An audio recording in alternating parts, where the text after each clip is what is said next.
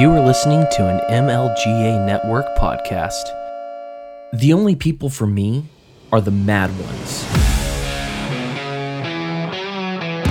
The world is filled with the boring and the barely conscious, The misery loves company. but we don't have to live this way. Jessica and I are here to talk to those the system rejects, to radicals and thought criminals. The ones who never yawn or say a commonplace thing, but push the boundaries of acceptable discourse. Those who stare reality in the face and dare it to be different.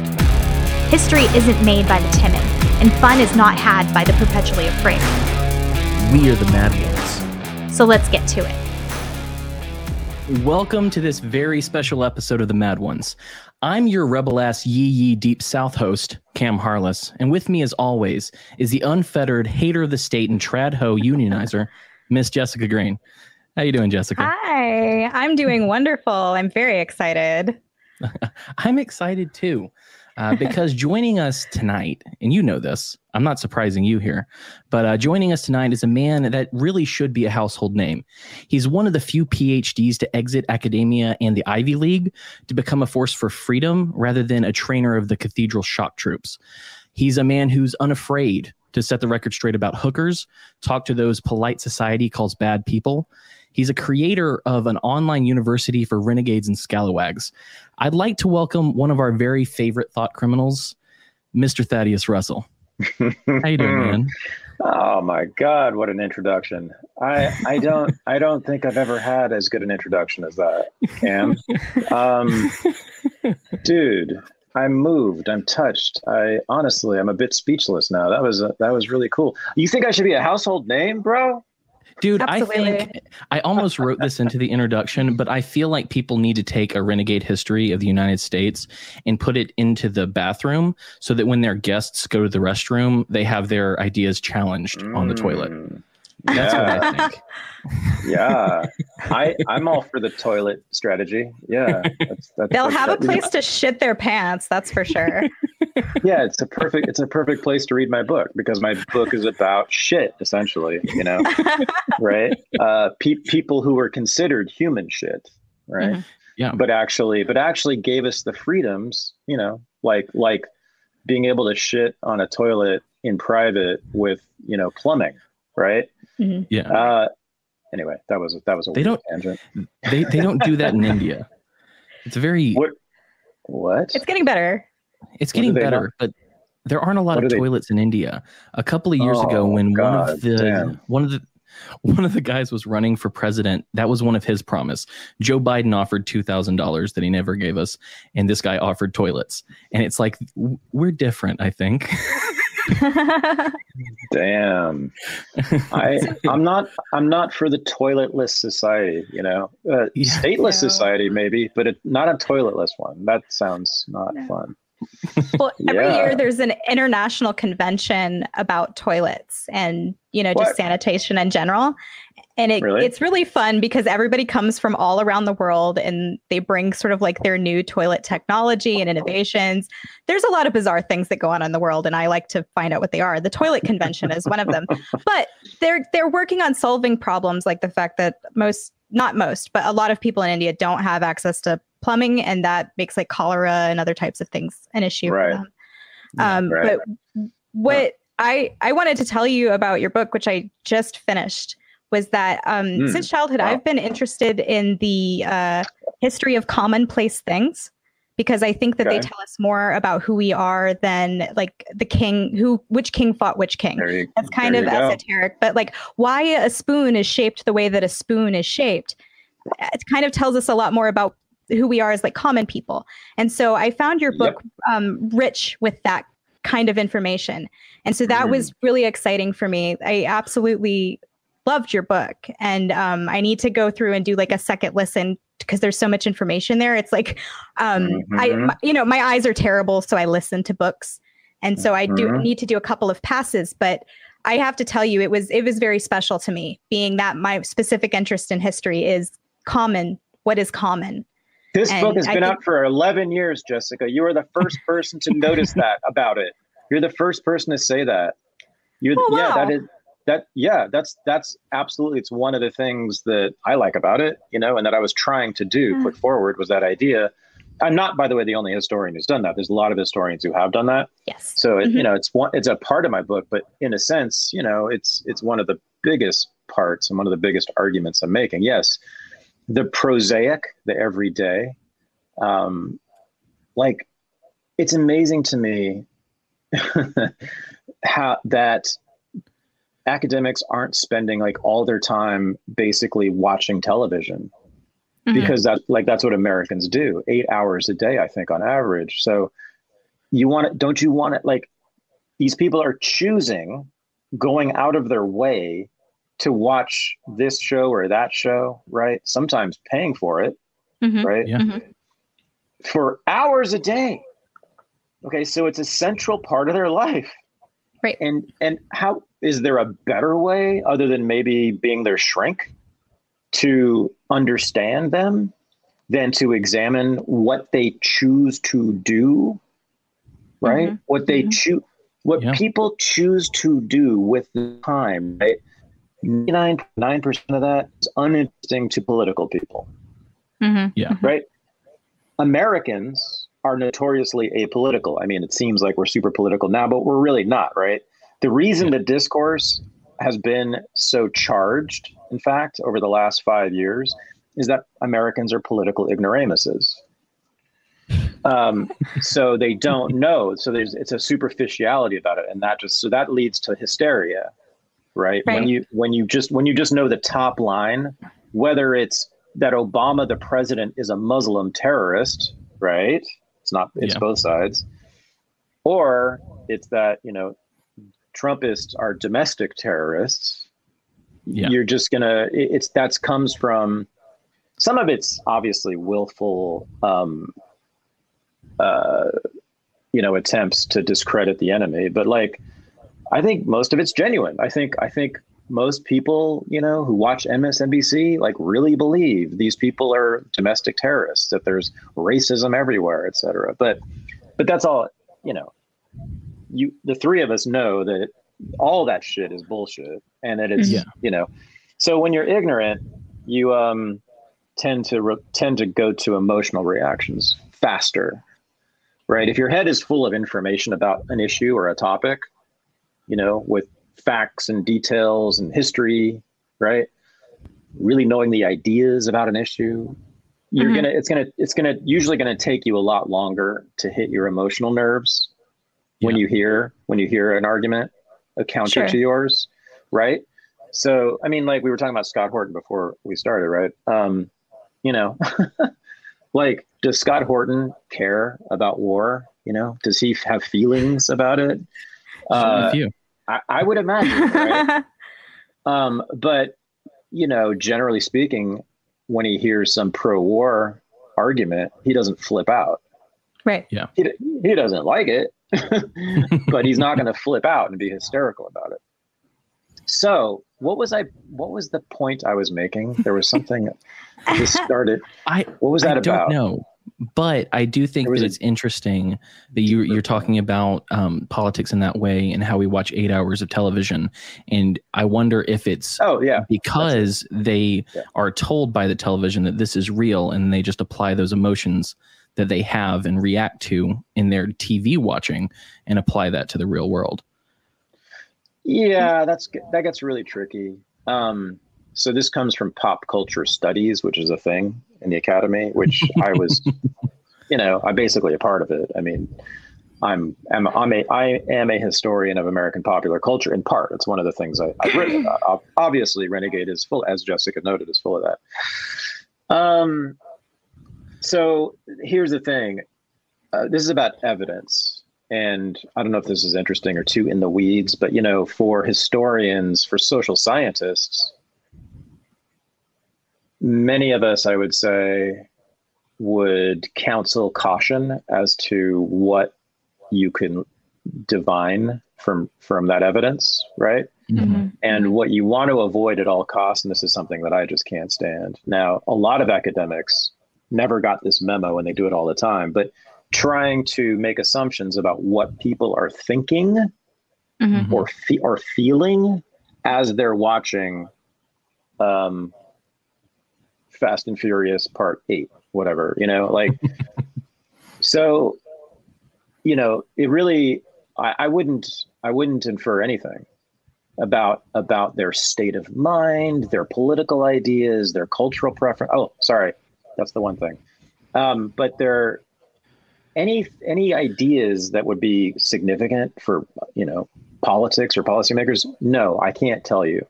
But I can mm-hmm. tell you that they spent two hours and probably some money to watch this thing. Okay. Mm-hmm. And this thing then you what you do is you analyze it against the standard of the dominant culture so what does the dominant culture think of fast and furious part 8 um, and then if you find out that there's some taboo against fast and furious part 8 or that it is despised by one section of the society that's a powerful section of society well, then watching it constitutes a minor but truly everyday form of rebellion, resistance. Hmm. Mm-hmm. Mm-hmm. You know, obviously we're not talking about like you know the South African ANC like taking up guns against the apartheid regime or anything like that level. Sure. But it's actually this is actually where real rev- and this is Jessica where kind of I think where you started. To me, that's where the most profound revolutions happen is right. in everyday is in everyday life. The thing that you're interested in, mm-hmm. Jessica, the stuff right. that looks mm-hmm. tri- mm-hmm. trivial, trivial, mm-hmm. right to to everyone, especially especially academics, right? Um, you change that, change the way you get out of bed and eat breakfast and go to work and you know um, mm-hmm. and watch and watch TV and listen to podcasts and you, you change all that what's left to change? you know, I mean, that's a revolution. Right. And right. So we've had many, many. The, the beautiful thing about our society in particular, meaning American society, in my view, is that we've had more of those revolutions than I, maybe any other country, right? Mm-hmm. Yeah. Um, in terms of day to day patterns, and this is partly just from being rich, being a rich country, you know, rich people can do this more easily. But yeah, we're the nice thing about America for me is that it's not terribly traditionalist. Hmm. you know, in fact, it really isn't. I mean, for instance, the fact that Christianity is, let's see, what is how Christianity is is looked down upon. You know, mm-hmm. by the yeah. I think oh, by the by the by the people who edit, publish the newspapers and produce the cable news shows, right? Mm-hmm, um, mm-hmm. It's it's weird and corny and actually like embarrassing a little bit to hear someone on television talking about their faith. Yeah. Right. Like that's my feeling. I'm like, ooh, even if I don't want to feel that, which I don't. Like I want people to think whatever they want. But I'm always like, ooh, your faith? Ooh, God, you are from another class of human being. It's not that's beneath me and my friends. Sure. So, well, not to mention, um, every time they do it, it's so it's, poorly done that it's incredible. It's like because I'm I I'm I'm a Christian man, and so like I watch oh, some of these things, and I, I I I see them display Christianity in such a way, and I'm like, hmm. maybe there are some like shallow, poor examples of Christians that act this way, but mm. my entire life, no one has talked about it like this this awkwardly and dumbly. At least mm-hmm. not in in the place where they're talking to people they know you know like there's some stumbling and around people you don't know but it's like you hear right. these people talking to people they love and they i don't know none of it strikes as true and so but i think that think that's also interesting. But this is sort of evidence. Can jessica hear us? Yeah. Can you guys hear yourselves in a feedback by the way? Uh, yeah, only bit. slightly. Okay i'll turn it down. i'm sorry. my i can't connect with my headphones right now. I'm so sorry you guys. Please continue. It's okay. Um, so but think about think about um, a place like Indonesia or Saudi Arabia or Pakistan mm-hmm. having an attitude toward Islam like we have an as an attitude yeah. toward Christianity. Now, Christians are not being lynched in the streets, you know, don't get me yeah. wrong about this, but we have certainly kind of turned our back in a way right? And certainly within the dominant culture. I mean, that's why there's Christian rock. Like they had to, they had so to make bad. their they had to make their own rock. It's not really, not really a lot Some of of it's Christian rock good. Because they've had to make their own fucking rock and roll music. I mean, Yeah. because they're Christians. Okay, imagine if that were the case for Muslims in a place like Pakistan, right? Yeah. So my big point that I was making, and I'm glad I finally circled back to this, is it this is evidence of non-traditionalism in the United States, in in American culture, and I think that's actually this is not a diss on Christianity. It says nothing, No, you're but good. I think that's generally a really good thing, right? I mean, Yeah. if you if you have a small L, small L, small L libertarian um, bone in your bone in your body, you're gonna you're gonna at least have some tension with traditionalism. Yeah. Now, I know there's a lot of libertarians who are also consider themselves to be also conservative and also traditionalists Yeah. to some extent, but you can't. That doesn't. It's sorry. Uh. uh It's not okay. I mean, you can't really. I don't think you can justify that as your politics. It doesn't make any sense. You can't. I just don't think you can be both at once. Um, So, uh, just a question about that. Do you think that a person can inhabit those things in their life, but not inhabit them in their politics? Like I, I do have like tradition, tradition, more traditional values than maybe comparative to some, but I don't wish to Mhm. enforce it on anyone. Like, um, I don't Mhm. think that sex work is a good idea, but I wouldn't want to Mhm. make it illegal. Um, for many of the reasons that you stated in your book, and also, you know, that it can be quite dangerous for the people who participate in it. But I also Mhm. don't um, you know, think that it's a good thing either. So like two Mm. things maybe being true at the same time. how is it not good? Well, like I said, maybe the da- the the da- more dangerous aspects of it. Like I, I Okay. I'm glad that it's available to women who need to avail themselves of it, and I wouldn't take that away from them. But I wouldn't want my own daughter to have to avail herself of it. For now, example. be, because of the physical danger involved. because I do see danger involved because there's you know like violence and all sorts of things Right. that kind of accompany that and I, I think So that you- is increased of course by the state's involvement in it and no, would it's be created less so. by it. It's created entirely by it. It would Right. be one. It would be one of this. It was. It was. Sorry. It was the safest occupation in the United States before the state cracked down on it. So my whole chapter four, right, which is about this, Right. shows how in the until the late 19th century, prostitution laws were essentially unenforced Mhm. in much of the country. You know, so it you know the business pretty much operated as if it were an above ground business. Mhm. Um, and during that time, I show very well in the book, right? And I'm like one of 20 historians who've done this work, by the way, uh, that those women who worked in that business were the best paid, the wealthiest, had health care provided for them, Mhm. um, had security, right? They they would hire ex cops to be their security guards, hmm and raping uh, a prostitute in a 19th century brothel will get you killed. Mhm, mhm. And so it didn't happen. I mean, it happened. I mean, it happened as often as it happened in a normal house, but probably less, actually. I bet there was less murder in brothels then than in a house. It was only when they started cracking down and they what they did was once that once you make it truly illegal, what can you not have? You can't have a brothel anymore Right. right? The the existence of thousands of brothels across the United States for a century or more is evidence that it was not enforced. As soon as they started enforcing it, they shut down the brothels, of course. So Right. there goes your security. Boom, you're done, right? Sure. Um, and then if you want to have security of any kind, who do you have to call? You have to call these guys named pimps who Mhm. overwhelmingly are piece of shit criminals Right. with violent with violent tendencies, right? The pimp didn't exist. All the broth before then, all the brothels were owned by madams before they cracked down, women who were former Mhm. sex workers themselves. So the reason, just like with a drug war, right? There's no all a hundred percent of the violence associated with drugs is because of the law against drugs. Yeah. Because once you create a black market, right, the only people who will enter that market are bad people.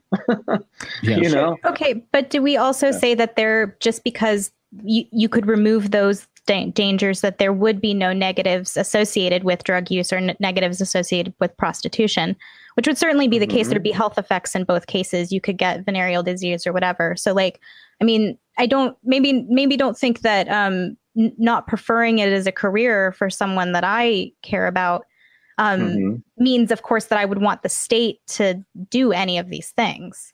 Prostitutes what I'm are saying. prostitutes are way less likely to get STDs. Why? Do you think? I, I, I- would venture maybe because they get tested more often or use safe sex No. procedures or No, because they're professionals. Right? Right. Okay. They're they're protecting not just their body, they're protecting their business. So Sure. and also because because the sex act is a purely business act for them. hmm There's no, there's no like moment of drunken passion where you're just like, oh, forget the condom, which Right. is what people who give it away for free do. Fair. That's Yeah. exactly what happens in most non-commercial sexual transactions, okay. Right? That's super common, in fact, right? Where you get real lax with the birth control. Why? because you're about to have sex and you know things get elevated and you you know you start stop That's thinking so rationally. This is well known. this is super common, right? Yeah. But if you're a professional who doesn't give a shit about having a relationship with the person afterward, right? And you're Yeah. not there for the sex, you're there for the money, you're going to be real, real careful.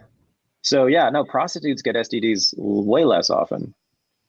Do you think that the view of, and I'm sorry, I'm just kind of going to flow here. I'm not, just for clarity, Oh, not necessarily I for love push, it. pushback. I love Do it. you, Yeah. do you think that the idea that there are um, like the stigmas attached to sex via like the immorality of them, they come from like older places? Um, you know, like for Hmm. example, we get the a lot of ideas from the Bible No. uh, about you know like women who are not chaste in their marriage and you know holding on to their virginity for their husbands and things like that. And Cam, if I'm Mhm. if I'm misquoting the Bible, please correct me.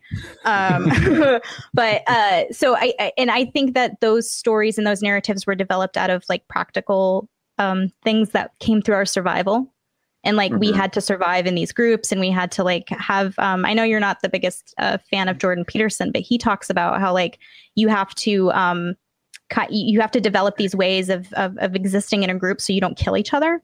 And Mhm. so like um, daughter protection and things like that do have a purpose in the sense that they they do kind of keep us from um, competing for women and things like that. So um, not to say that these things should be enforced by a state. I'm never saying that. But the you. idea that they Yeah. come from a place that is a, of a practical nature and not like a social construct kind of thing. Yeah. Um, so first of all, I love talking to people with conservative ideas. Um, because as you guys probably know, like I was raised, I didn't, I, this is amazing. It's, this is totally true. Not an exaggeration. I swear to God, you know, I was born, I was born and raised in Berkeley in the 1960s and 70s and 80s. Right. So Yeah. if you know anything, if you know anything about Berkeley, okay, it's, it was, so this is not a joke either Socialists. dude, dude, dude, dude, no, more than that. Okay. The entire time I lived here as a child and an, and a young adult, from the age of zero to 21, I was basically living here, 22. Uh, the entire time, the Berkeley City Council and the mayor were dominated by the Communist Party of the United States of America, CPU. The Wow. mayor and a majority, the mayor, his name was Gus Newport, you can look it up. The mayor and the majority of the Berkeley City Council, my entire time living here, um, was CPUSA members. I did not meet a Republican until I was 20 years old. Wow. Yeah. I grew I up in a sea not- of them, so that's a bizarre way to grow up for me. I get this. I did not know a single, well, I did not know a single practicing Christian, like ever, like among like, except like my re- my Mormon relatives who I never talked to, but like people in my life, there was Yeah. no one in my life who went to church. No one. Hmm. No. Wow. Till what age? Still, still, still, that's true. I mean, I mean, really, never. I mean, I guess I've known people who have, but I can't even think of anybody who's gone to church. I mean, even now, like my whole life. Here's a fun thing that you don't know at- right now. Yeah. But do you see this Yeah. this stupid expensive piece of paper right here No. behind me? Oh, there's a there's a stupid No. expensive piece of paper that I own. Um, Okay. biblical Got a studies frame. degree. It's got a seal. so that Oh, was like my thing. Yeah, Wait, say it again. What was it? Biblical studies. That's that's what my um, bachelor's is in. Yep. Uh, Oh, where'd you go to school? Well, I went to a couple of them. This one I ended up on uh, finishing up online because I didn't realize it was a mistake to go to college and get all that debt until Mm-hmm. three years in. And so uh, I finished up online at some place in Arkansas. Um, I I just wanted to finally pay. I've, I paid enough for the piece of Sounds paper. prestigious. Let me put it on my wall. well, that's the thing. It's not important to me because everything that I've learned outside of college has been far better, far Of more course. important, and far deeper than anything I learned in college. Oh God. And so it's like, Yeah. and so it's like people are like, oh well, you know, you have this this uh this degree, you know, you can use that as credential. And I'm like, I never do because that doesn't mean shit to me.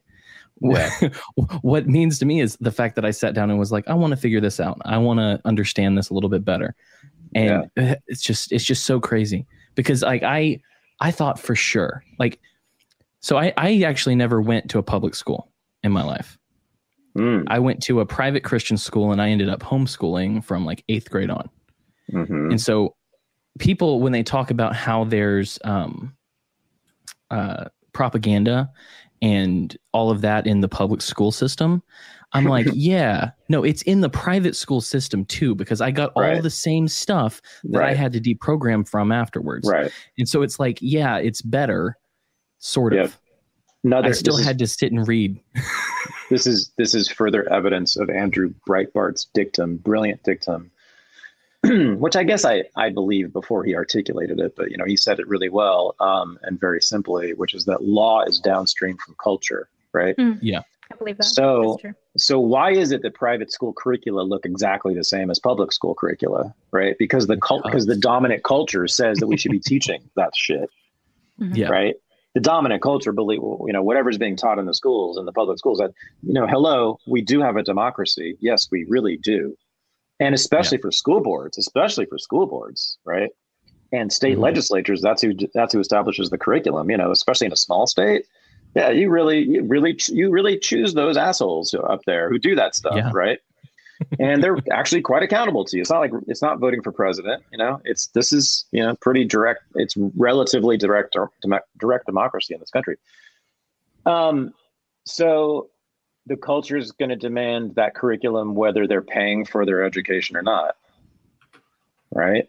Um and it's a damn shame but that's the way it goes. So i mean now also the other thing it tells us about the culture is that people and this is this is seen literally on the faces of people every day now is that uh, very unfortunately the vast majority of americans it appears from all these cases basically believe what the government says Yeah. basically Yeah. Sad to realize that. Yeah, but They- it's true. they they assume that the government is essentially fundamentally on our side think about that but that's that's true right now it doesn't Yeah. mean they don't criticize it doesn't mean they don't criticize it it doesn't mean that they won't go on and on uh, crying about the vietnam war Hmm. or things or, or the iraq war you know but if you just but if you but you can just see that this lockdown and mask thing um, and then private schools taking their cue from public schools right it's that's that's saying that's basically ceding authority to the state Yeah. um, especially a Christian private school. And that's like Right. so you talked you you were talking about right that's uh, how like the the traditionalism kind of is at odds with libertarianism. this and is why one I, of those I'm things. sorry. Oh no, ahead, sorry. No. I was just gonna say no. That's that. It's one of the things that I I don't disagree with because like I can tell you I'm an anarchist all day, and for everyone around me, for everyone I talk to, that's absolutely true. But if I'm talking to someone who is a Christian or who knows a little bit more, Hmm. dude, I'm a monarchist. I just Mm. reject this thing. I, I I was like I was talking to someone years ago, and they were like, "Oh well, if you know anarcho-capitalist isn't good for you, uh, what what would you use?" And I was like, "I'd have to make up a term. Here we go. Uh, patient monarchist." Are you a was like- Well, I, I'm I'm a malice. I'm an anarcho-malician. I'm a big fan of Michael Oh. Malice, and so Oh. by way of osmosis, in a sense, but not. I, I mean uh, monarchism insofar as Jesus is king, not gotta get some the- asshole Oh. here. Oh, then you're not a Yarvinite. No. I see. Okay, okay, I gotcha. So you're Um, you're a the- when- you're a the- you're a theocrat. No, well, s- sort of, No? but I it's it's it's it's Sounds it's a like it. monarchism, but I do well. The, theocracy is very like Pakistan is a theocracy. It's Yeah. like men doing the will of God, men leading for God. Well, My th- my thing is yeah. they're all assholes. I just literally reject Oh. hum- humanity in that role. I see. Okay. So- all ear- earthly rulers, you reject Mhm. all Right. earthly rulers, Yeah. right? Fuck all the guys. Ce- all the Caesars. yes. Yes.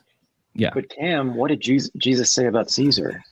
He said, "Don't get your ass killed by not paying your taxes. We have more important shit to do." And you really you really think that's what he meant?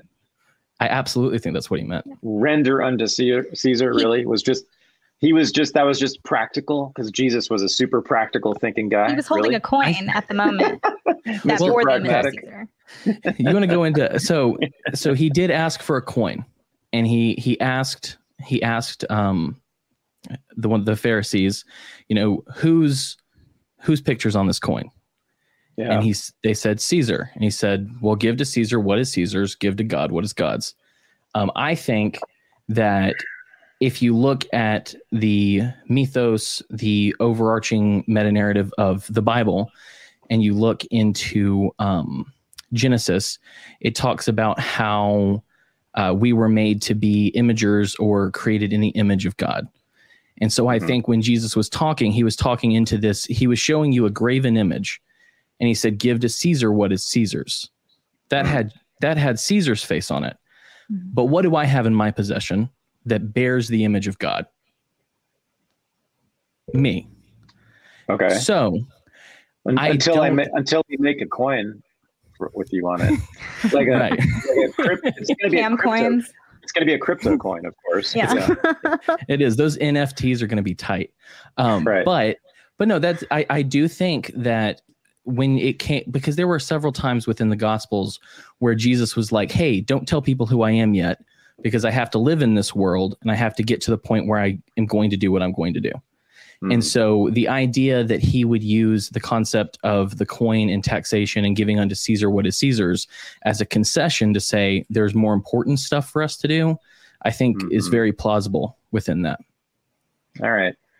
Here's the If I- great thing. About, go ahead, ahead. please. Well, I was going to you say. I think there's also um, a parable where he talks about the wheat and the tares, and should we pull up the tares out of the wheat? And he says, no, you don't want to disturb the roots where the wheat is Mm. growing. And if you pull the Mm. tares out of the wheat, you will disturb the roots. And so you must Pa- let the tares grow up with the wheat. And I think that, Paleo. that also. Go ahead. He's a paleo. he was a he was a paleocon, A paleo. right? that's that's that's classical conservatism right there, right? The uh, don't tear down a fence when you don't know why it's there. I Yeah. always thought that that was more in reference to people, um, Yeah. like individuals that you know we're Same thing. yeah Same thing. So the the egalitarian comes in with his big sickle, you know, Mhm. and he just cuts off the tops of everybody to make them equal, right. right? So But it's, isn't it's it a this in re- reference to pulling out things by the root and how it will disturb the roots of the other plants What- around it? which which book is this in? I don't know what you're referring So to. So it's in it's in Matthew, and I've only read a few. Oh, books of the really? Bible. Yeah. I used to teach. I used to teach Matthew. Okay. Um, so I know it's in Matthew only because I've only read three bu- books of the Bible, and Matthew ah, was the one I paid the most attention to. yeah. and- Math, Matthew's great because at the end of it is the beginning of imperialism. Cam. so the the whole idea of imperialism was invented right there and then. Why did I blame Because Constantine this whole time. The it's the I mean it's the what's it called? It's called the Great Commission. You know about this in the Bible? Mhm. Go out into the all the world and preach the gospel to all nations. Correct. Yes. Um, yeah, that's the origin of it. Even even evangelicalism, which immediately well, it is it is imperialism in itself, right? So that's I, don't most biblical scholars regard that as a call to evangelize. I mean, Oh yeah, I and mean it's it's yeah, it's a call it's a call to evangelize for sure. yeah, and to and to assimilate people into the Christian project. So it's straight up imperialism. Like it's the it's the good sh- it's the pure good uncut shit right there. That, that's the origin of it. Don't you think? Don't you think? Maybe in the sense of the way that it's oh, the way that a person would evangelize because there are like physical types of evangelism and then there's like just Mhm. living your life and then people go hey why are you like what's what's going on with you that makes things good for you and then you can share that with them which is Well- not the same thing as like empirically like or that's not the right word um, being an imperialist and going out and conquering other people's souls like you can Well- attract them by your light as well Yeah. Um, but you don't need to evangelize to do that. You can just live a life that is so enviable that other people will emulate it. is that not in it of itself a type of evan- evangelism? You are expressing yourself Nope. still by No, by not- your act of not trying to uh, force No. people into your ways and things of that nature. No, there's nothing if your intentions are pure of that, then you're just you're just living a godly life. There's nothing imperialist or evangelical about that. That's of course that's fine. It's it's actively going out. So here's the thing though. There is an imperialist assumption in it though, which is that your life is better than their life, than Sure. the other person's Yeah. life. And that, you, that, yeah. and it gets worse. You know you know what they need in their life, but they don't. So that's that is the idea in the head of every imperialist in human history, right? When I hmm. say imperialist, I don't mean just conquering and pillaging. I'm talking about people who go and transform, like Caesar. I mean, Caesar was the first great imperialist after the Bible was written, or at the time of the Bible, at the time of the Bible. So, I mean, in history, he was the, and it's not coincidental that it was all at the same time, right? Um, he didn't do it in a Christian mission, but his idea was to transform all of Europe into what's now called Europe into Rome. Mhm. Yeah. So the Caesar tradition is what's what I meant. I like followed all the great imperialists followed the Bible Right. after that, um, because that idea of it being beneficial, being a benefactor to others, right? That's what I mean by imperialism. The. Okay. belief that you, that you can r- raise people up and should raise people up to live the way that you do. that's the seed of imperialism that's in the in the heart of Teddy Roosevelt. It's in the heart of Joseph Stalin. It's in the heart of Woodrow Wilson. I mean, that's and I'm and I'm. This is what they themselves said, Mhm. right? Every im- Caesar said every Woodrow Caesar Wilson, said this. And the social yeah, but gospel. all of it. Yeah, all the British imperialists, they all believed. What's his face? The big one who colonized South Africa. I'm forgetting. Oh, Cecil Rhodes. Cecil Rhodes was like the big one. He really took this Christian idea and made it political. You know, he was all about the British Empire was all about helping, helping the people of India and South Africa. All about that Mhm. right? Mhm. Yeah. Rhod- and Rhodesia. It was about making them live better lives, which was about making them live like Englishmen. Mhm. Yeah. You know, the English, the way English way of life, we know that's superior to the way that people anywhere else live, but certainly in Africa. And so the closer they are, it's utterly narcissistic. You get that, right? If I Like, may, is it Yeah, sure. narcissistic to feel that it is better to have toilets and not have water with cholera in it? Now, toilets are an invention of the West, but to want to bring them to India, is that imperialism necessarily, or is it just like wanting people to have clean water? Not if they're asking for it. Sure. No, okay. of course not. No, if, if the people of India say, hey, we would like some toilets, no, giving So- them toilets, there's nothing imperialist about that. Not at so all. in, in in just from my personal experience as far as like christianity goes like um, I wouldn't again, I wouldn't offer it to anybody who wasn't asking for it. And I, I I don't know that all Christians, I definitely know that all Christians don't agree with me and feel they Right. need to even go pe- to people's doors knocking to see Right. if they can, you know, sell you Christianity. I, I, I'm not of that vein. I, I, but I do think there is a kind of evangelism in an example, you know, and so if, hey, you see my toilets work and you want some toilets, I have toilets to offer you. And, you know, that, that can be, a, a, I guess, a colonization. Like, okay, so let me Mhm. rewind a little bit if I can. Um, Yeah. Gospel according the, to the. Vikings, the the Vikings Vikings. were superior in might to the Angles. The Danes were superior to the Angles in might and military and you know some Mhm. of their cultural ways, in my opinion. Um, Mhm. But none, nevertheless, the Vikings were Christianized, and I think that that there's something to say about the um, the the things that Christianity does offer to people that would make the um, the Danes and and and the other peoples surrounding that whole thing uh, kind of like adopt these ways. Like by all accounts, militarily they should have conquered, and they did in a Mhm. lot of ways conquer. and then the culture, the Christian culture, overtook them still. And they had to have willingly adopted that because they had the military might. They could have forced their way on the people there. Sure. Sure. Um, so like it, it it seems to me that there is a, a something in Christianity that lends itself to being adopted and like there's a positive arc in the world because of the adoption of Christianity throughout the world. it's a great story. Right. Exactly. Mm-hmm. Like e- even if you just look at it from the narrative aspect, like it And I benefits mean- people. Well, I mean, I don't. I mean, I mean, it's a great story in that, as you're saying, many and probably most Christians um, found in the story something utterly compelling, hmm right? Um, without, regardless of what people told them about it, Mhm. right?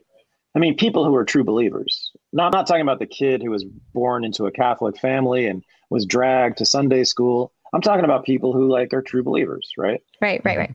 um, and certainly converts, obviously, Mhm. right? And there's Yeah. a lot of converts. I mean, voluntary converts. Right here. Oh yeah, okay, yeah.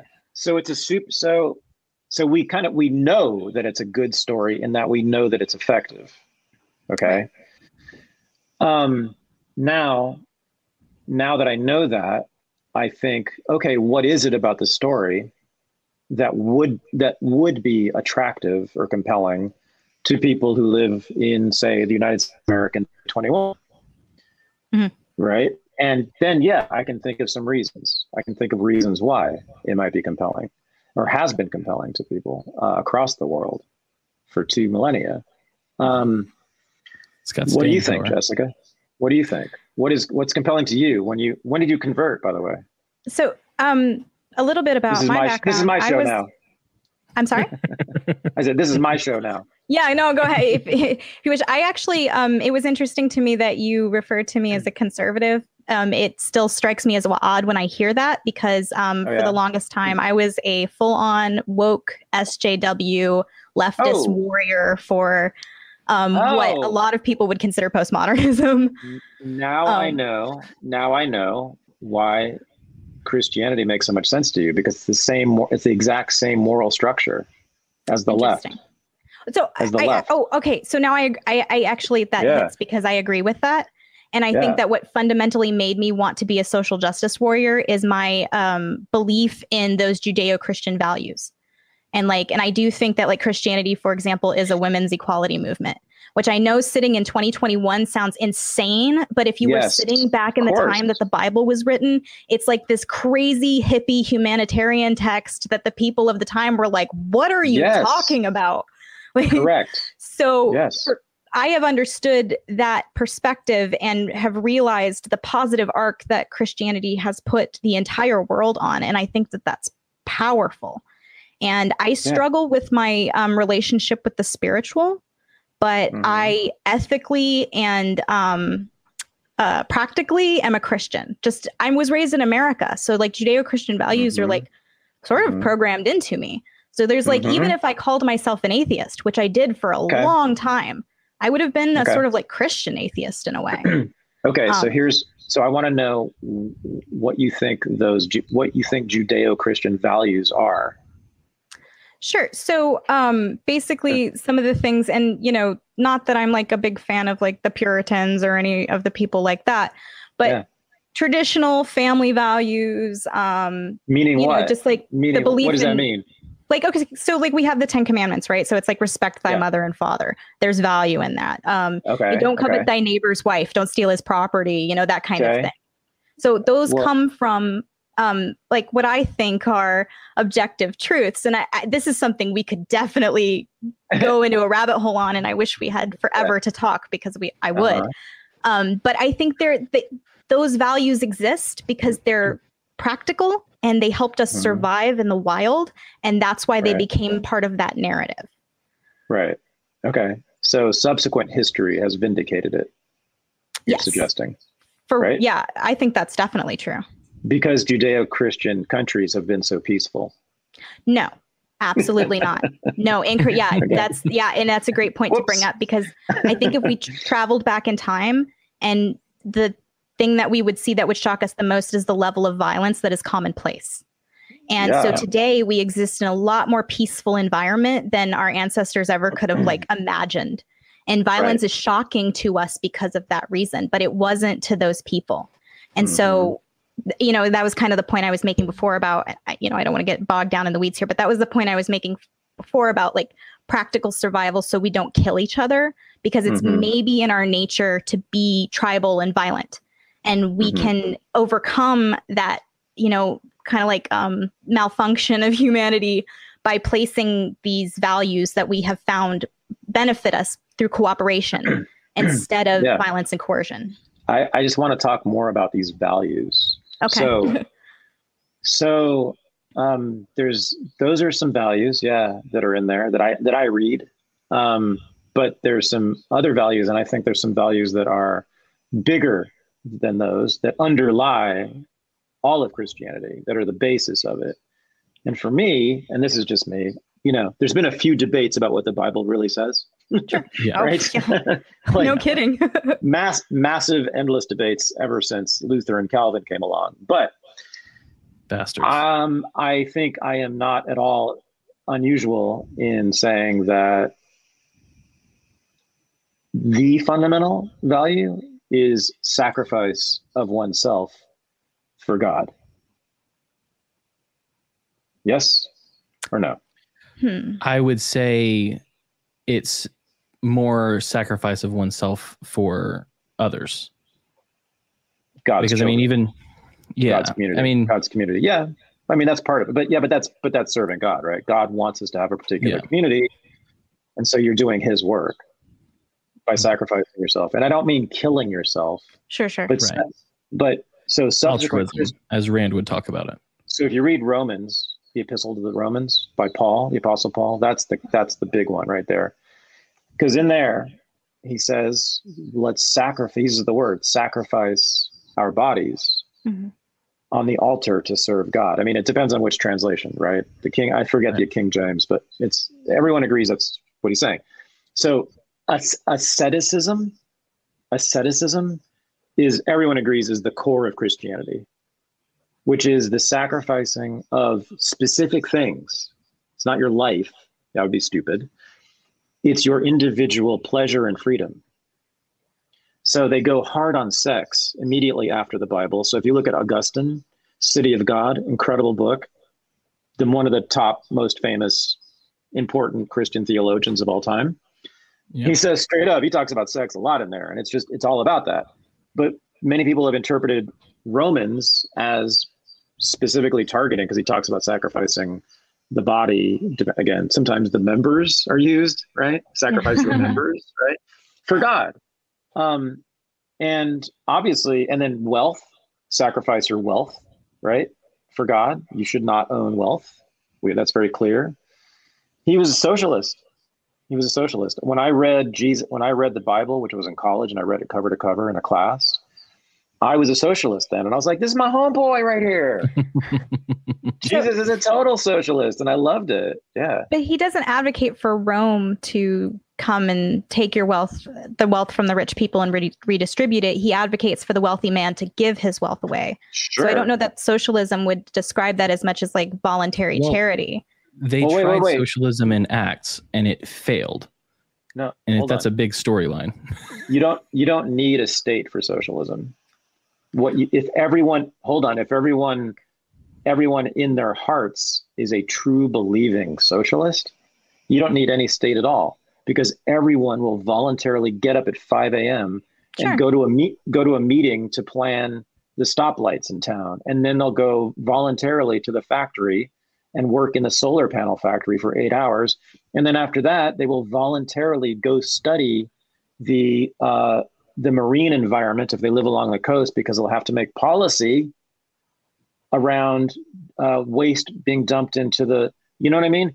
That's socialism where you work and you manage society. Everyone does all the time because that's what it requires, right? Imagine managing your society. Imagine truly being the ruler, right? Like Jessica, you own this shit. Like you own the United States. Truly, like really that means you have to like do a lot of meetings you have to do a lot of work um, that's christian that's a christian idea that's exactly what the puritans were all about and Oh, they yeah. said and here goes your example idea by the way about setting an example rather than forcing it on people Sure. Yeah. so the, Pur- the puritans called it the city upon a hill idea Mhm. This is john winthrop on his way over on the boat. He says this allegedly in a speech. We will we will create a city upon a hill that is so great i'm paraphrasing now that all the nations of the world all the people of the world will look at us and emulate it and create their own cities upon a hill. I mean talk about like arrogance but you know at least he wasn't he wasn't an imperialist in that way. It's kind of amazing. Later they become later they definitely become peri- imperialists but not then. Um so asceticism the sacrifice of one's own freedom and pleasure in, in particular, right? It's not cool to be going to the movies if you have God's work to do, right? Right. If there's if, if the school down the street needs repair, right?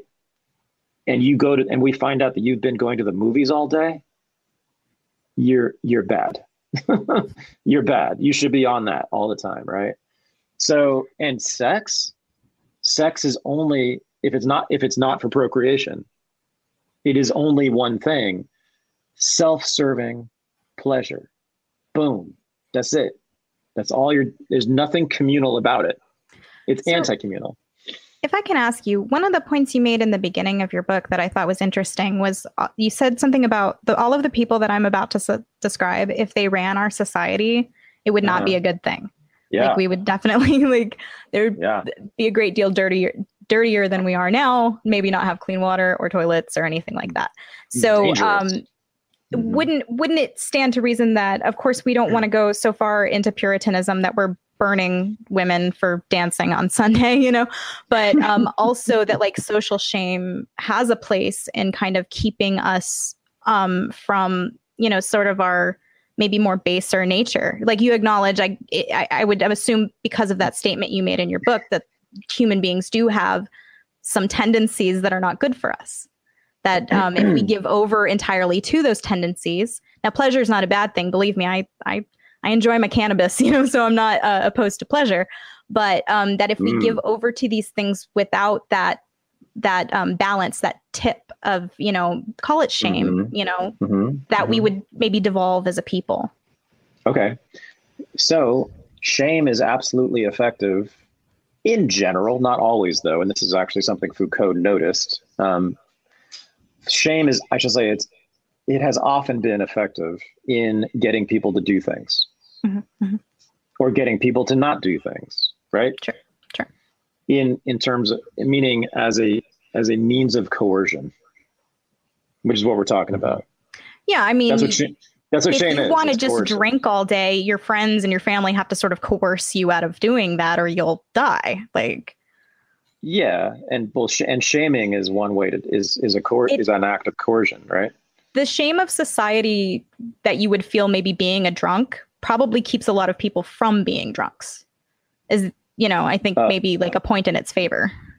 Well, that I doubt, but maybe. Um, but but that's but but so I will grant you that it is often effective, okay, in getting the result we want. Um, but I want you to acknowledge that it's a form of coercion, and then most of all, I want you to think about what the alternative might be.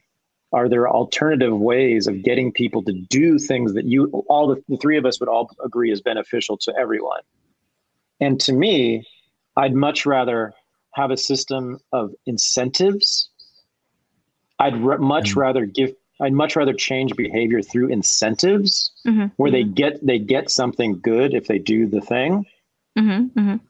than have a, a world, a world, awash in bad feelings, which is what shame is.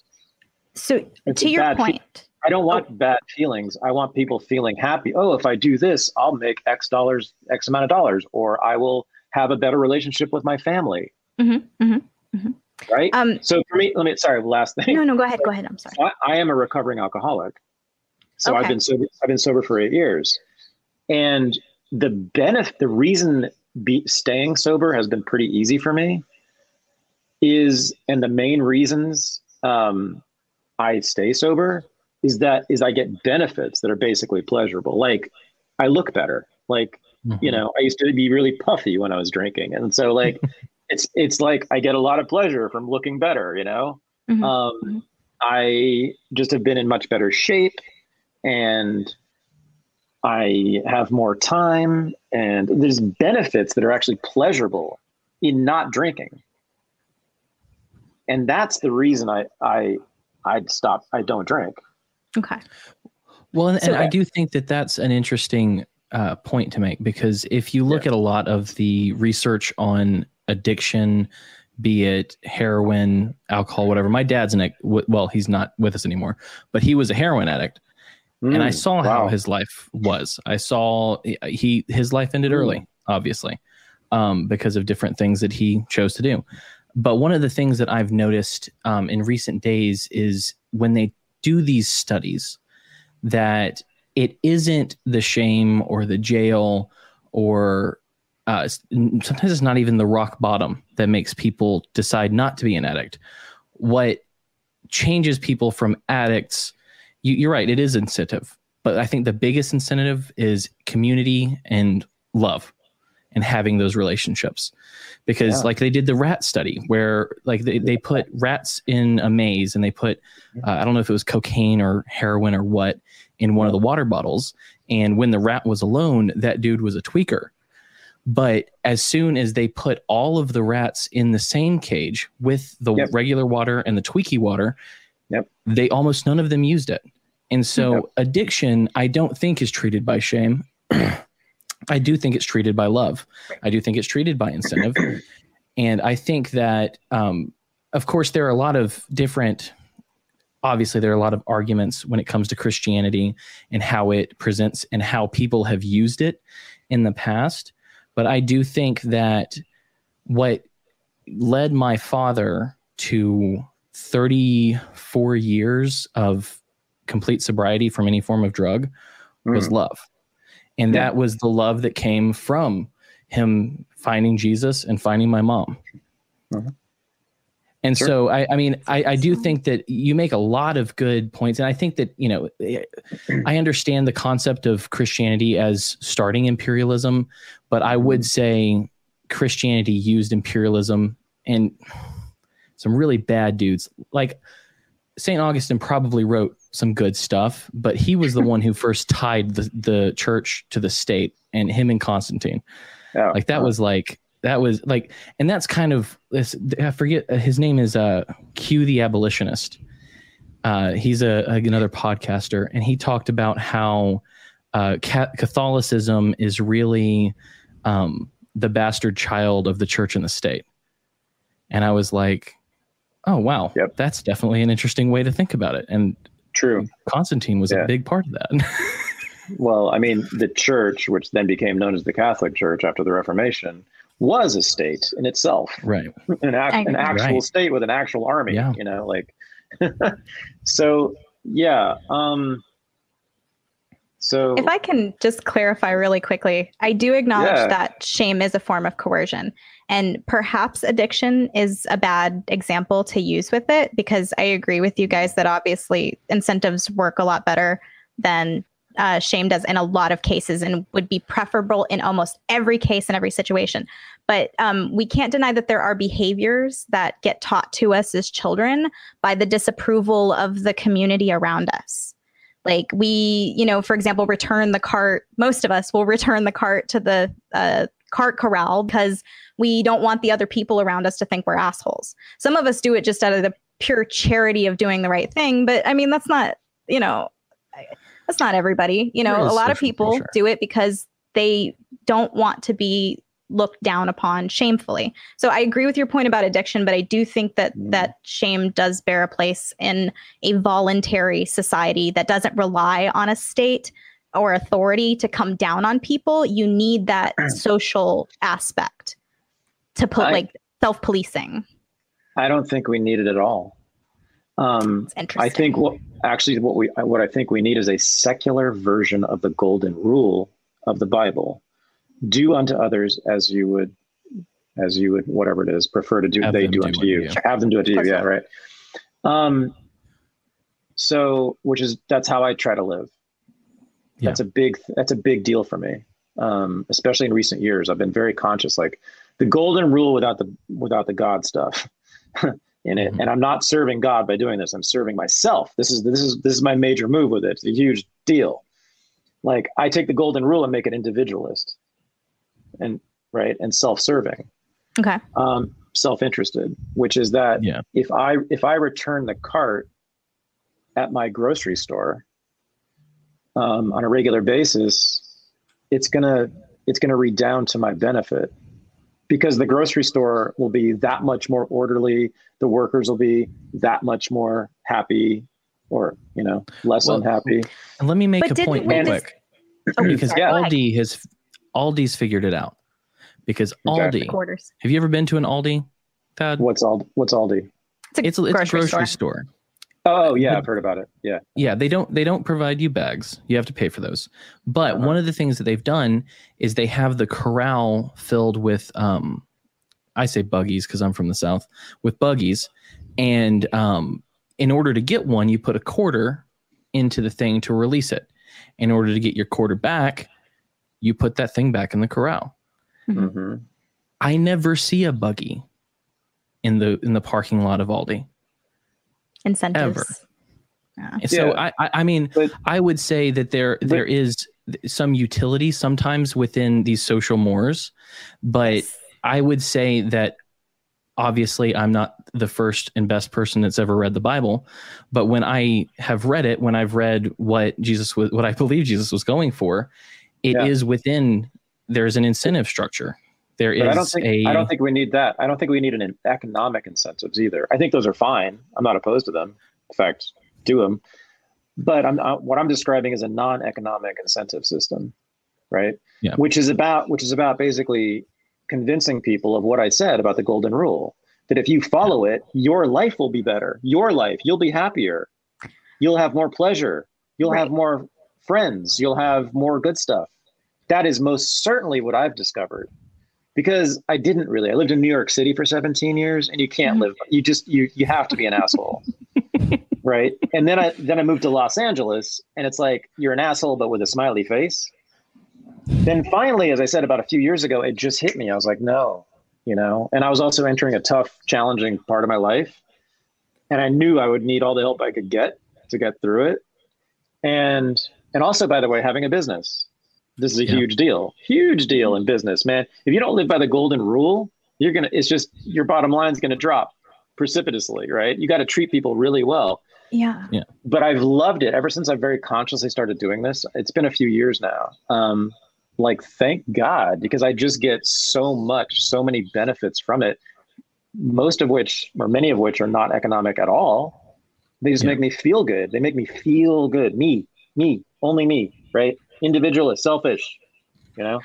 Um, Yeah. That's what I'm saying. And once you once you get people to get that, and it's not difficult to understand, um, you're going to have your carts returned and you're going to have people, you know, being good citizens in ways that we think are good citizens. Sure, but didn't we spend the very beginning of this podcast talking about? And I'm sorry, not not pushback, just for clarity. Um, Yeah, didn't we sure, spend the first sure. part of this podca- podcast talking about people not being able to catch on to ideas and they're being sort of like the masses and them not really being like clued in and easy to Yeah. sway and all of those things. So the idea that like everybody would pick up on this is, um, you know, just like how how do you mean that it would it would work that way because it seems like people do things even when they're to their detriment knowing that it will make their world dirtier knowing that it will not benefit them they still do those things Well, I was talking about the ignorance about politics Yeah. among among Americans. Americans are ass ignorant on politics. This Sure. is just this is objectively true. We've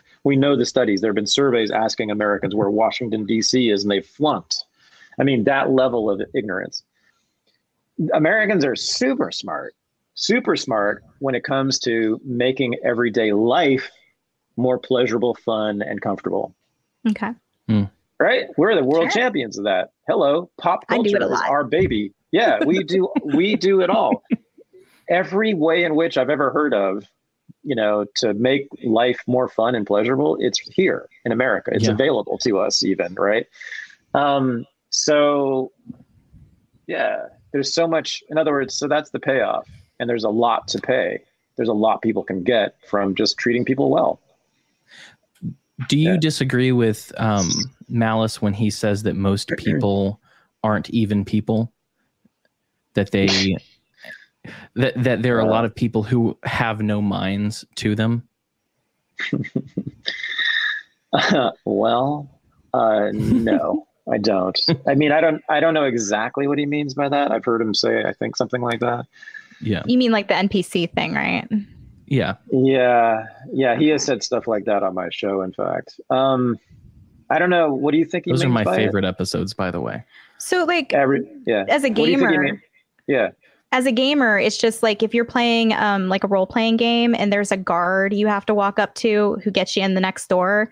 He only has three things that he says because that's what his function is is he stands there by the door and he can only say those three things. He's a non-player character. So he's a Mm. character in the game, but he's not embodied by like a, a human. He's not Yeah. um He's programmed. animated, as they say. So Yeah. d- does he mean that people have no agency, I think what he means. no will. con- I- no con- no consciousness? Like, what are they lacking?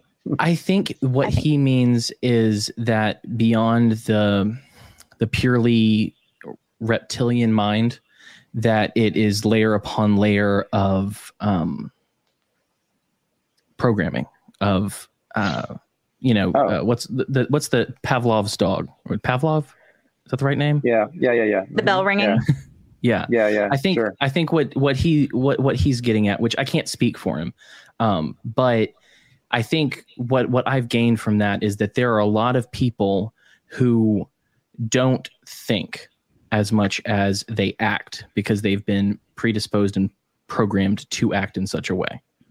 hmm Well, um, people get de-indoctrinated all the time too. It's true. all the all the time probably as much as they get indoctrinated i mean how many people for instance have left the church that they were born into for Sure. instance how many people hello have changed their political ideas radically in their lives hello one right here right I You, was taught to love George W. Bush. yeah all three of us all three of us all three of us have had revolutions Yeah. right in our thinking Okay. so if that and that hap- that's not unusual. It's not unusual. So you know that tells me that M- Michael's a little bit pessimistic about human beings, and that fits with his general attitude about a lot of things. Hmm. So um, It's interesting No. because I find him very optimistic. Like, um, well, he he does the white pill thing, but he makes me feel like shit by the end of it. So it's not like and I'm not sure exactly how white pill it is. I mean, I just don't. He has a very. I mean, he's. I don't. This is not. A, I, I think cynicism is a great thing in politics. Great, you've got to be cynical when it comes to politics. But Michael's very cynical.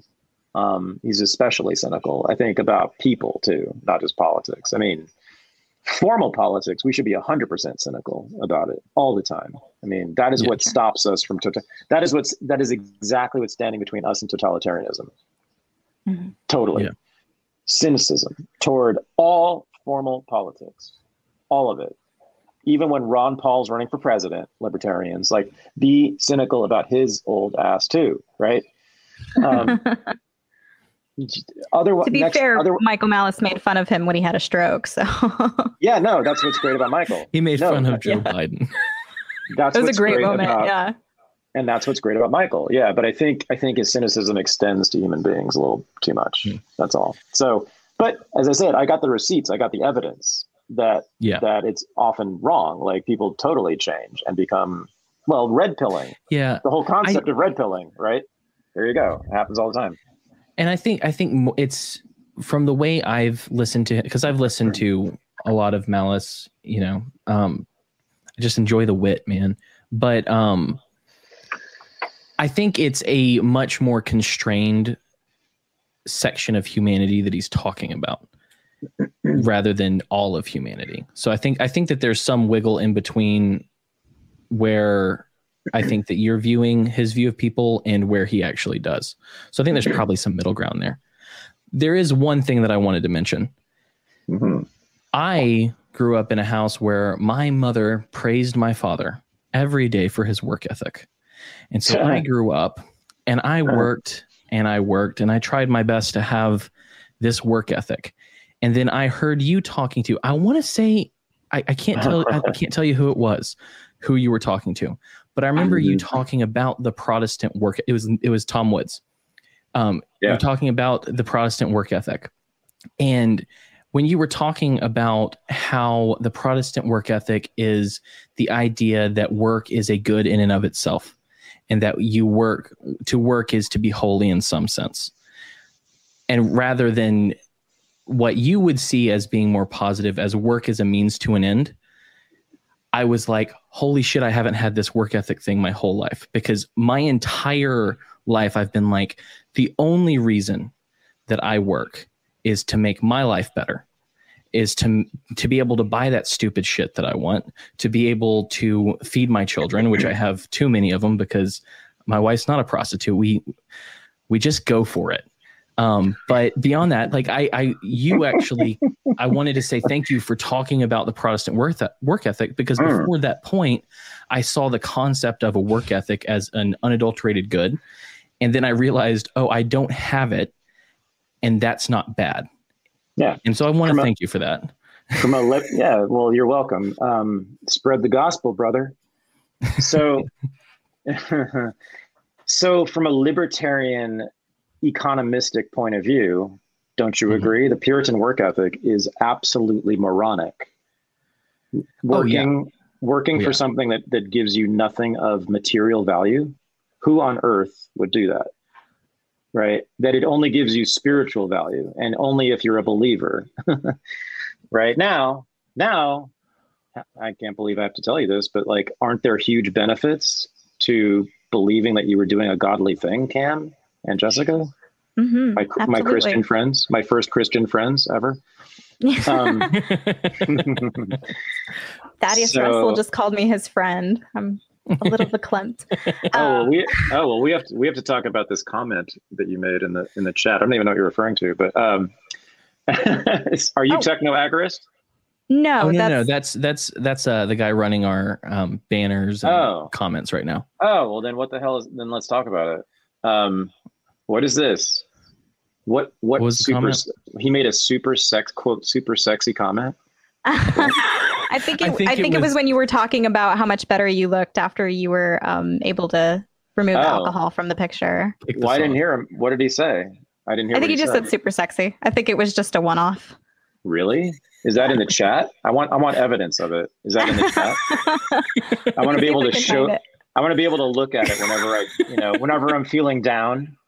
You know, you, you know, how you do that. You take someone's flattery, and like whenever you're feeling, you're like, oh, you got it on your phone still. Oh, Oh, absolutely.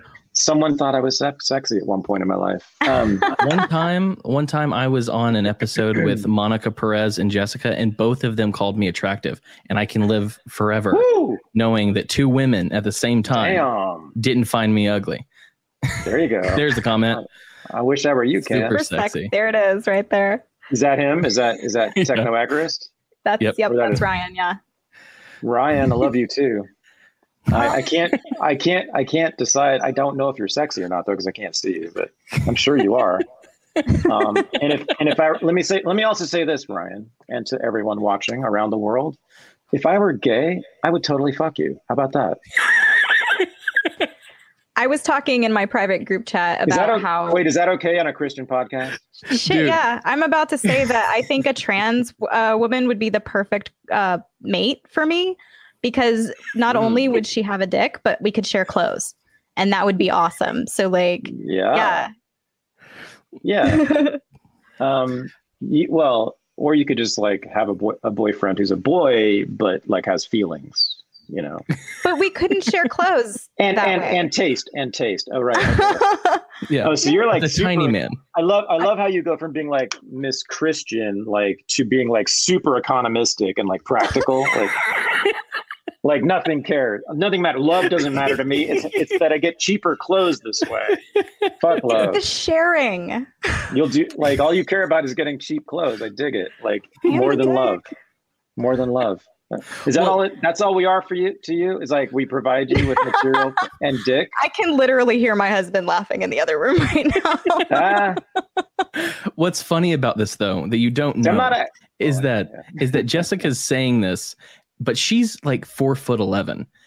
I don't think that there's a trans woman out there that's Are four you? foot eleven. no. yeah, I no, I'm it. four foot eleven. And there's definitely uh some Really? short some short girls out there for sure. Yeah. Yeah. No, I dated I dated a woman who was four ten back in college. I Back in get so excited when I meet a person who's shorter than me. It's like the best. Yeah. Well, for women, it's fine. There's no problem being short as a woman. No. But Um, but I They offered I- me hormones, or when I was born, they were going to inject me with hormones. And my dad's like, well, she's a girl. She should probably be okay if she's small. so when I was when I was 16, 15, when I was 15 years old, I was five foot four. Okay. and I thought I was going to be short. And it was like a year of self talk to prepare myself for a life as a short man. Oh, dear. Because, because, yeah. And then, God, when I went on the dating apps a couple of years ago, I couldn't believe how important height is to women. Like off Yeah. the charts important. Like off the chart. I knew it was important, but off the charts important. And, um, but fortunately, I grew seven inches in one summer. So, um, wow. Did so was or it wait, painful no. to grow mean, that I'm- much? I, I'm six one, so what's the difference? Whatever that is, yeah.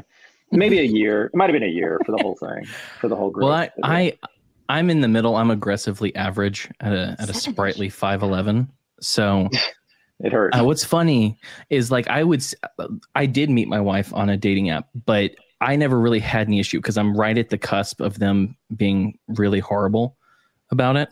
Um, Wait, who's being horrible about what? Women on apps about how short men are. Oh, oh, yeah, yeah, yeah.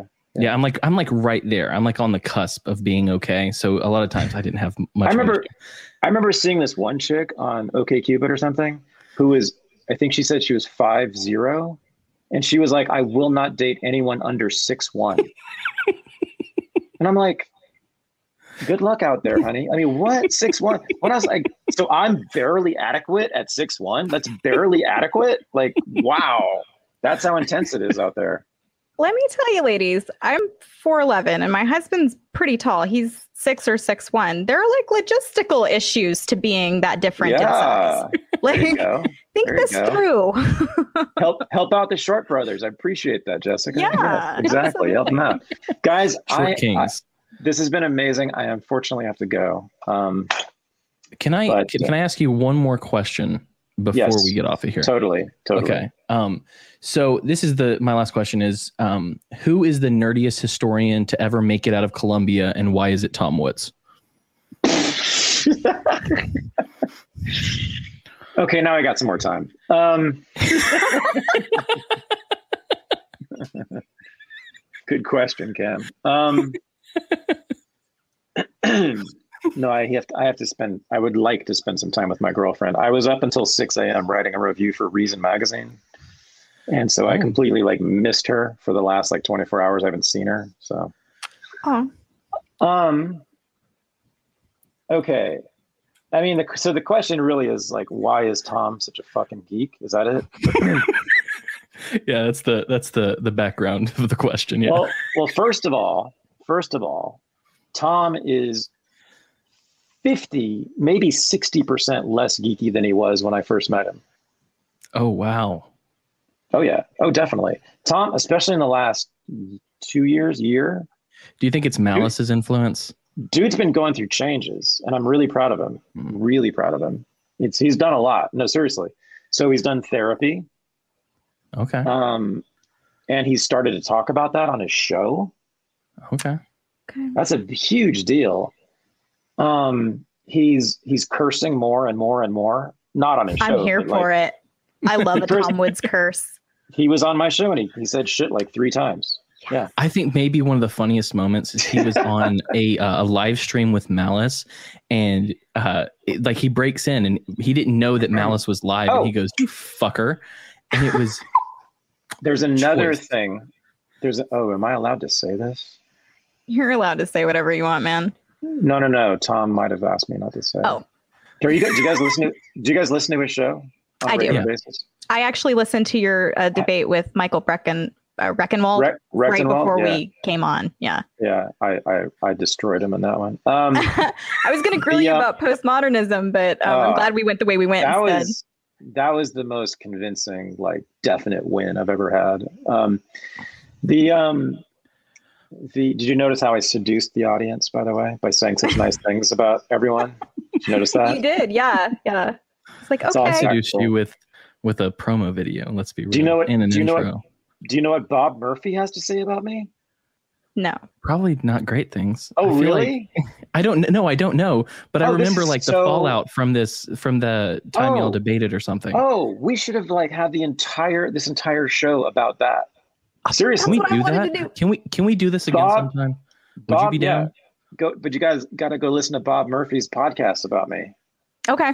I So will. he- he's he's done two separate, m- more than an hour long episodes Wow, in which he just talks about me. Was the last one about like age of consent or something? Yeah.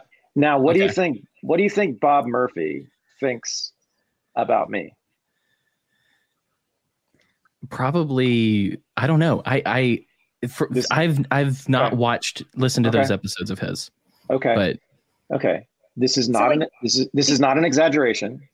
Okay, this is not this is Okay. truly really what he says. Okay. I am a an agent or a tool of Satan. the anti of the an- yes, yes sir. Yes of Satan. Yes. Yes. Yes. Okay. That's a huge I- like feather in your I cap. He's not he says I am not the antichrist, but I am an antichrist. Wow. but he is totally two episodes of an more than an hour each in which he lays out the argument that I am working for Satan. Yes, yes, yes. Well, if No, we wanted wait. to have a podcast with thought criminals, a tool of gonna- Satan would be definitely among the list. But I'm going to leave you with this. Um, he's right. of course, he's right. Obviously, right? You've read the book, Jessica. I've read It doesn't- some of the that books. doesn't. That does not. I think. Oh, that does not. You my read the whole book. is- my book is not compatible with Christian. Oh, your book. No, I actually I did finish your book. I'm sorry. I thought Yeah. you meant the Bible. Oh, that's right. That's even worse. Oh my God, you call yourself a Christian, but you haven't read the Bible. Um, no problem. Read the important books. You're like you're like one of those like Christian peasants from like twelve, like the 13th century. You're just like, what do the priests say about it? Oh, I'll take your word for it. Okay. No, Give no, me no, no. I, I haven't I haven't been to a priest, sir. I've been to the book. The Bible says I must give the priest a lot of money. That's so funny. And, the priest The difference like, between me and the 12th century peasant is that I can read. And then I have a Google and, you know, lots of other well, you're things. not using your literacy for godly reasons, are you? No, you I'm haven't definitely read not. You Have you seen the my Twitter feed? I am definitely not using my literacy for good. You haven't read the motherfucking Bible. Anyway, I just I mean, not I just need to I need you to I need you to go on my Twitter. I know that you've just seen Yeah. the things where I've tagged you. And then and then Yeah. ask that question of yourself again. Can I say this on this Christian show? yeah. Just My We're my mouth. people. I mean, that's I know, I get it. You guys are like you guys are like punk rock Christians or whatever, right? Um, I get it. So um, that's I'm so punk rock. Don't I look punk He's rock? right. Satan, I gotta go because Satan's calling. Um, he wants me to have dinner right now. So, all right. Well, Thaddeus, thank you for coming on. You're always welcome back. I would I would love to talk about anything with you because even if we clearly aren't going to agree on everything, like it's a you make me think. And I hope treat. I hope Mm. beyond hope that anything that I say might make you think just for a second, a microsecond, um, the tiniest amount of time. That's all I want. Um, And- but thank you for coming on. And, And Oh, for me you're welcome. personally, thank you for your book. It it was a that book was a treat for me. It was Um, specific to my interest. Well, thanks, Satan, because I had nothing to do with it actually. Uh, I'm just his paw. I'm just his tool. I am just his tool. I serve. I serve the. I serve the dark one. I'm sorry. It's uh, he wrote it. He wrote it. Um, you guys both made me think this entire time. Oh, awesome. Broke Awesome. new ground for me, Jessica. I told you. You said you were the first person to ever say that thing about my book ever. That really important thing. Which you know, I've had a few conversations about my book. So Sure. honestly, props to you guys. And I got to go. All right. Thank Well, thank you for coming. Hail Satan. God bless. All right, bye guys. Bye. See. That wasn't funny. Wow. What a trip. Thank Yeah, you, We had guys. a tool of Satan on. Yeah. Well, if you're gonna have a thought criminal on, you know, The one I didn't who even dies get to with the talk to Lord. him about Not so postmodern. Yeah. Yeah. yeah. So with that, I guess we should sign off for the plebes that are still watching. Thank you guys for watching. That definitely went in directions that we did not plan for. So it was a very natural, organic, freeform conversation, which is what I want. Um, it's interesting to hear someone's thoughts especially about Christianity, something that I'm very intimately familiar with. I didn't give a lot of pushback. I like to, you know, put in some of my thoughts when there was a little bit of a space to say, well, no, I wouldn't agree with that. Um, but I do think that it led to a very interesting, Thanks for coming, Brian. That's my very friend interesting Brian. conversation. Hi, Brian. it's very family friendly podcast. Christian Yeah. I don't say I don't say the fuck word ever. So you can you can play this for your children. Um so with that, I guess we'll say goodbye. Um he's not here to to say that I'm wrong about where to find him. So if you want to find Thaddeus Russell, you can go on Twitter at Thaddeus Russell. You can pick up his anti-Christian and Satan-filled book, A Renegade History of the United States. Probably anywhere books are sold. I know it's on Amazon. Um, he also has his own online university called Renegade University, which you can find at renegadeuniversity.com. And, uh, you know, he has the unregistered podcast where he spends his time um, talking to thought criminals, to very similar people as to who we're interested in speaking with. Um, as for us, I did make two unique shirts based off of Thaddeus coming on the show because I told, I remember I told Jessica, hey, Thaddeus Russell is going to come on our show. And she was like, oh, I, I need to get a shirt that says, um, Hookers built this country. And I was like, I don't know if that's a thing that exists already, but I'm going to do that. So I made a shirt for the girls, for the ladies, or the guys, if you're into that kind of thing, with a picture of an old Madam Maddie Stills, Mattie Silks, rather Mattie Silks. uh, yeah. that says um, hookers built this country. And then i have one for the fellas which with one of those horrible ape-like depictions of irish people uh, that says this country was built by scalawags. Uh, so i will link all of that in every description on our website all of that. Um, if you want to find me on twitter it's at cam harless. If you want to find the lovely miss jessica green it's at soup canarchist. Uh, we have a locals which doesn't get a lot of play right now. So we need some people to come in and be willing to pay $2 to talk to us. Um, that's going to be the madones.locals.com. Um, we also are on YouTube. I know currently you people know that, but anyone who's listening, if you'd rather see us talk to people and see the expressions and see how we do it, there are, let me tell you, when we talked to Hotep Jesus, there were some awkward ass uh, expressions that you don't need to miss. Um, you can find that. It was. Uh, you can find that one at youtube.com slash the mad ones. We are also on Odysee. So if you want to find us on a decentralized place where we can't get canceled, check us out on the Odysee app. Unfortunately, I have my old handle on there. So it's this is MLGA rather than the mad ones. So look for it there. And we have four other shows that we do originally for you people on the MLGA network. We've got um, Techno Agorist with Ryan, who Thaddeus Russell wants to fuck. Um, we have which which is the exact opposite of what Hotep Jesus wanted to do to him. Um, uh, so we have uh, Techno Agorist, we have Voluntary Vixens with Jesse and Maddie. We have uh, Thank You for Your Servers with Gary and Thaddeus Preston, which is a tech news podcast if you're, you're into that sort of thing. And then I believe, uh, oh, and if she comes back, pray for our friend Kim. Her mom is still sick. When she comes back, hopefully we'll get new episodes of Lesbertarian. I think that Thaddeus Russell doesn't realize how much of an enigma we really are. But with that, I, I don't have a funny video this time. So Sorry, is guys. there since I didn't get to ask um, Thaddeus about a white pill, do you have anything this week that you want to share with the people, Jessica? Yeah, dude. I just got to talk to someone who, you know, is like a a writer that I really admire. That's like an amazing thing that happened just right. because we had the balls to ask. Yeah. Like you can accomplish amazing things if you reach past what you think your limits are. And yeah. that is such a white pill to me. Like where where is the limit because it's certainly not where I thought it was. we'll see. We'll see how far you're in my charm and my ability to make uh, some videos uh, to entice people. Also, shirts. I did send Thaddeus a shirt. The okay. uh, scallywag. Uh, this country was built by scallywags.